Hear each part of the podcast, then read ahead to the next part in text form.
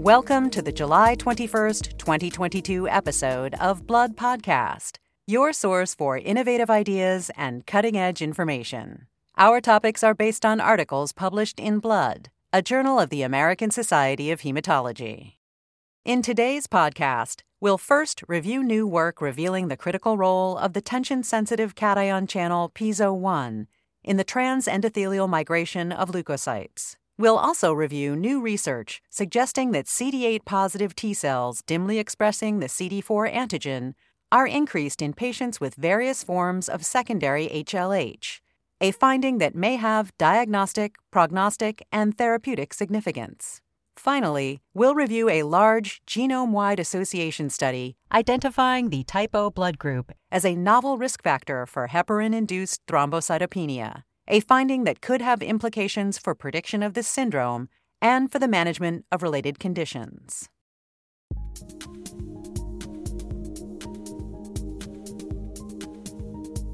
Let's start with the research article entitled "Mechanosensation by Endothelial Piezo one is Required for Leukocyte Diapedesis" by Shengpeng Wang of Jiang Zhaotong University in Jiang, China, Stefan Offermann of Max Planck Institute for Heart and Lung Research in Bad Nauheim, Germany, and colleagues.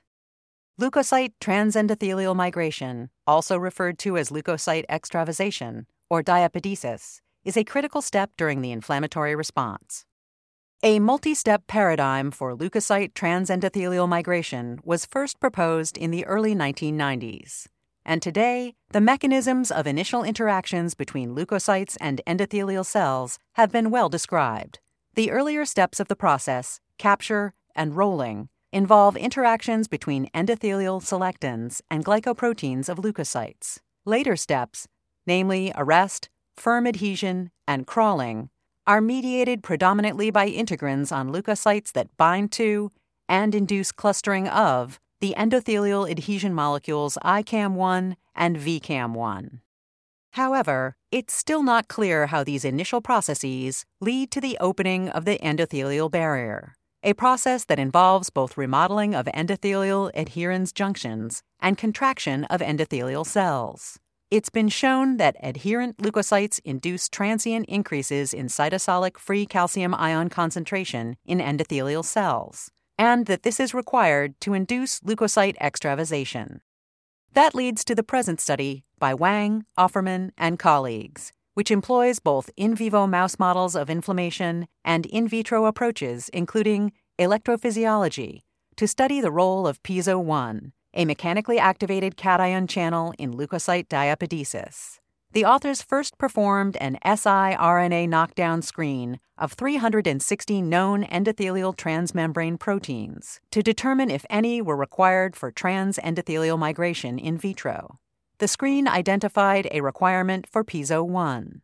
Piezo one forms homotrimeric complexes that are sufficient to mediate mechanically induced currents. Studies have demonstrated that Piezo one is directly gated by changes in cellular membrane tension. Piezo one is capable of sensing shear stress due to flow across the endothelial surface. When sufficiently activated by tension, Piezo one allows positively charged ions, such as calcium, to enter the cell. Next, the investigators demonstrated a reduction in leukocyte extravasation in mice with endothelium-specific Piezo one deficiency in multiple models of inflammation. Because of the importance of calcium signaling in the opening of the endothelial barrier, investigators also looked at the effects of Piezo one on mediating calcium ion influx. They found that inducing shear stress at a shear rate of one point two dynes per centimeter squared had a minimal effect on cytosolic calcium ion. Likewise, neutrophil firm adhesion had only a modest effect. By contrast, the combination of adherent neutrophils with fluid shear stress resulted in a strong increase in the concentration of endothelial cytosolic calcium ion. They also tested the potential involvement of Piezo one in the induction of downstream signaling events that mediate leukocyte diapedesis. In particular, flow alone had almost no effect on phosphorylation of P I C two, S A R C, and myosin light chain, or M L C. and adding polymorphonuclear leukocytes also had little effect, but the combination of flow and polymorphonuclear leukocytes synergistically induced P I K two, S A R C, and M L C phosphorylation. Of note, the synergistic effect was markedly attenuated following knockdown of piezo one. Thus, according to investigators, leukocytes and the hemodynamic microenvironment synergize to activate endothelial piezo one and subsequent downstream signaling that mediates leukocyte diapedesis. In a commentary on this research, also published in Blood, Peter L. Horjic of Amsterdam U M C in the Netherlands said piezo one is a, quote, new and intriguing piece of the puzzle that illustrates calcium's role in the process of leukocyte extravasation. Horjic writes that the effects downstream of calcium ions such as P I K two and S A R C activation are already well described, meaning that the novelty of the present paper is the identification of the upstream regulatory role of piezo one. In particular, he said the research underscores the importance of endothelial piezo one in the process of leukocyte extravasation and pinpoints the cause of activation as being membrane tension stemming from the cooperative effect of flow and I C A M one clustering. Through the discovery of this novel mechanosensing and mechanosignaling process underlying leukocyte diapedesis, the investigators may have set the stage for future research that could lead to new anti-inflammatory therapeutic approaches.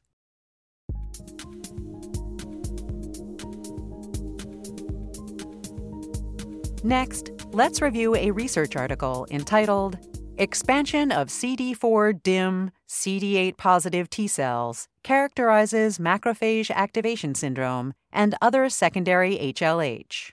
The first author is Arianna De Matteis of the Scientific Institute for Research, Hospitalization, and Healthcare in Rome, Italy.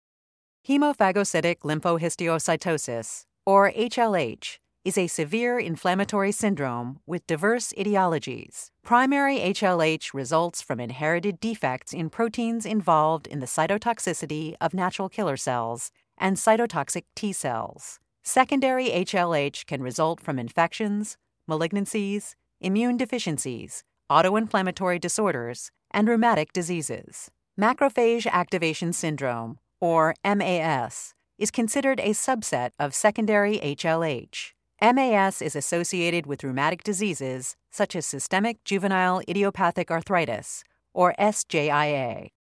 Despite this diversity of underlying mechanisms, growing evidence suggests that H L H patients may share distinctive underlying immune profiles. In a twenty twenty-one report in Blood, Chaturvedi and colleagues found that the immune hyperactivation of primary H L H is characterized by a specific T cell activation profile. They found patients with H L H had increased numbers of C D eight positive T cells that typically expressed high levels of C D thirty-eight and H L A D R. Furthermore, the frequency of C D thirty-eight high, H L A D R positive, C D eight positive T cells above a specific threshold was able to distinguish primary H L H from early sepsis, with strong positive and negative prediction values. In secondary H L H, the role of activated C D eight positive T cells is not as well settled. The present single-center study by De Matteis and co-investigators was designed to assess the activation profile of C D eight positive T cells in children with various types of secondary H L H, including M A S.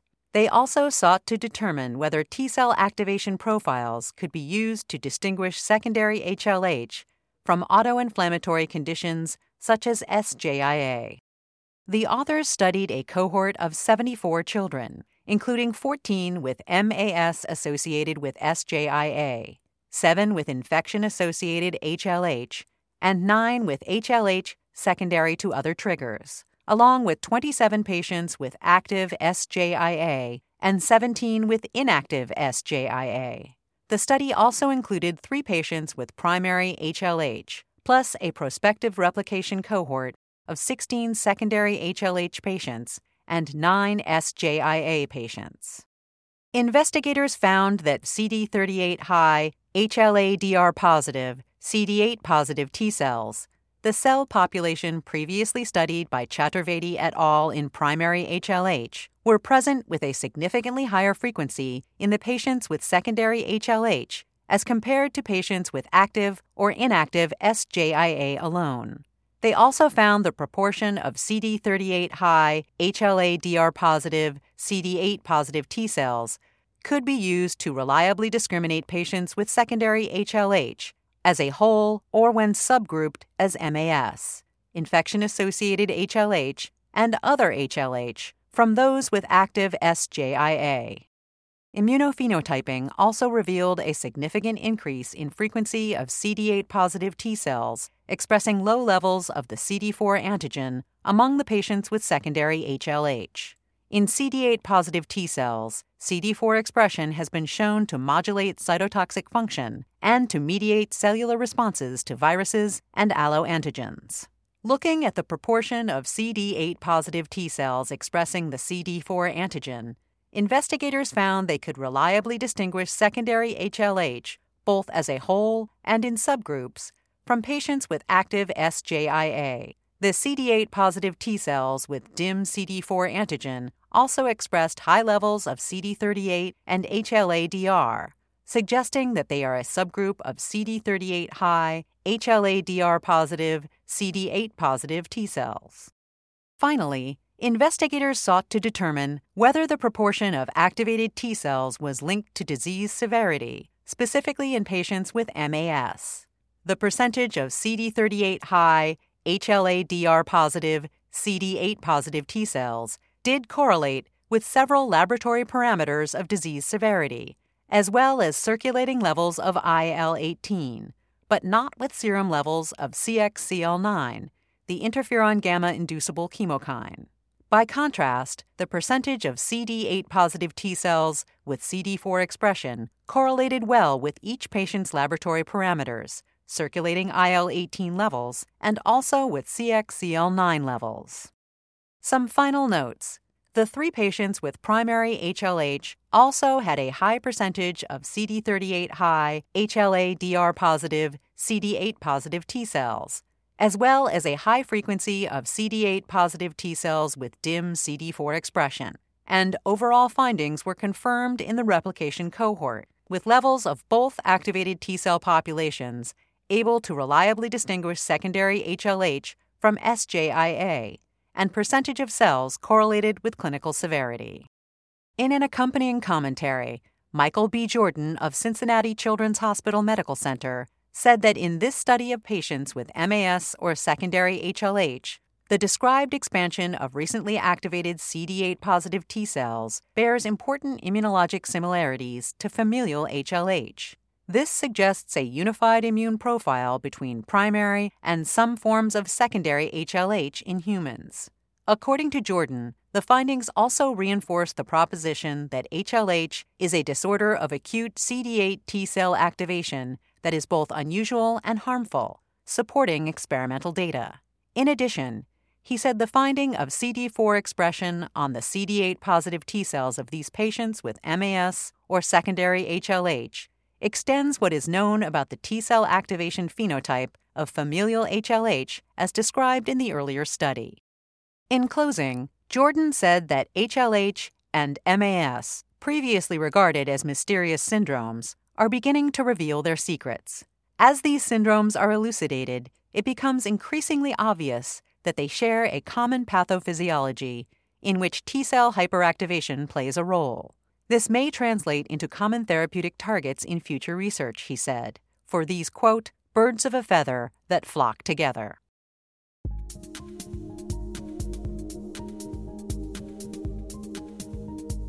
The final article, entitled A B O O Blood Group as a Risk Factor for Platelet Reactivity in Heparin-Induced Thrombocytopenia, by Jason H. Karnes and Dan M. Roden of Vanderbilt University Medical Center in Nashville and co-authors. Heparin-induced thrombocytopenia, or H I T, is an unpredictable and potentially catastrophic prothrombotic syndrome. H I T, which results from an IgG-mediated immune response to platelet factor four heparin complexes, occurs in up to two point four percent of individuals who receive unfractionated or low molecular weight heparin. Although multiple risk factors have been uncovered, it remains currently impossible to predict, prior to heparin administration, which patients will develop H I T. There is hope that discovery-oriented approaches, including genome-wide association studies, could identify genetic risk factors for H I T.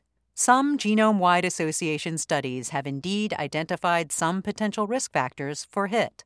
However, the largest of these studies had only ninety-six cases in its discovery cohort and eighty-six in the replication cohort. Building on that background, Karnes, Roden, and colleagues conducted a large case-controlled genome-wide association study seeking to identify and validate genetic predictors of platelet reactivity and H I T. The discovery cohort included patients who had undergone testing at a single center in Germany for P F four heparin antibodies and heparin-induced platelet activation, or HIPAA.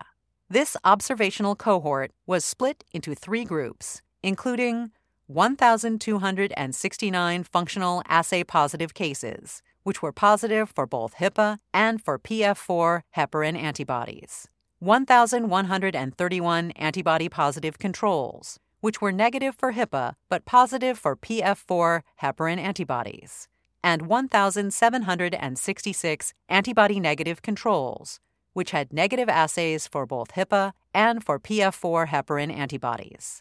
A replication cohort derived from patients recruited prospectively at a center in France were likewise divided into three groups, including one hundred seventy-seven H I T cases confirmed by serotonin release assay, or S R A, two hundred fifty-eight controls with positive P F four heparin antibody results but negative S R A, and three hundred fifty-one controls with negative P F four heparin antibody results and negative S R A functional assay.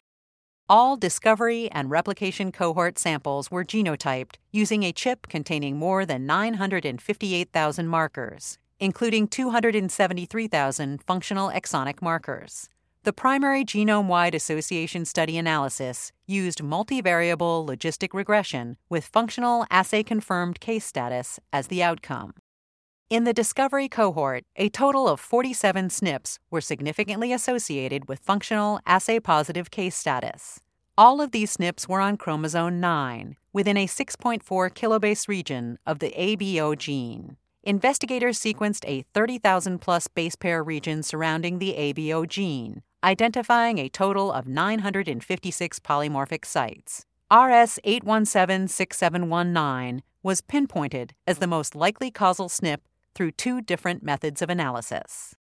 In both the discovery and replication cohorts, the R S eight one seven six seven one nine C insertion variant in A B O was significantly associated with positive functional assay status. Overall, insertion of R S eight one seven six seven one nine C had a protective effect, while deletion of R S eight one seven six seven one nine C was a risk factor for H I T.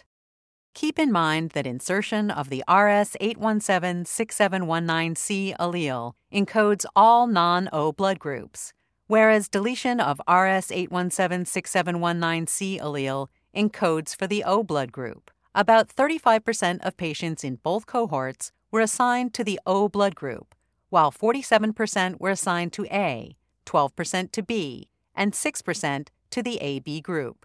The O blood group, again, corresponding to the R S eight one seven six seven one nine C deletion allele, was a significant risk factor for functional assay-positive status in comparison to non-O blood groups, with an odds ratio of one point four two. Finally, in meta-analyses, the A B O association was found to be independent of P F four heparin IgG levels. Moreover, the A B O association was stronger when functional assay-positive cases were compared to antibody-positive, functional assay-negative controls than when functional assay-positive cases were compared to antibody-negative controls. This implies that having P F four heparin antibodies in the presence of type O blood may predispose an individual to thrombocytopenia, according to Brooke Sadler of the Washington University School of Medicine in Saint Louis, Missouri. Furthermore, this outcome of thrombocytopenia may not necessarily be directly related to type O blood, Sadler writes in a commentary on the study that also appears in Blood. Instead, It could be related to other phenotypes and biomarkers previously linked to the A B O locus, such as P-selectin, von Willebrand factor antigen levels, factor eight levels, or the IgG receptor Fc gamma R two A. Nevertheless, the findings do have significant clinical implications, Sadler says, in that clinicians should be more vigilant for signs of H I T among patients with type O blood. In addition, the findings could be translatable to related conditions, such as vaccine-induced thrombotic thrombocytopenia, or V I T. This study also sets up promising avenues that could be pursued in the future that involve use of Mendelian randomization to parse out relationships between biomarkers associated with the A B O locus. In the era of big data, Sadler concludes, other promising avenues include analysis of non-coding D N A, methylation, proteomics, and other high-throughput approaches. You have been listening to the Blood Podcast. For a list of additional authors, as well as more detailed articles and commentaries on which this podcast is based, please go to blood journal dot org. Be sure to join us next week for another episode. Thank you for listening.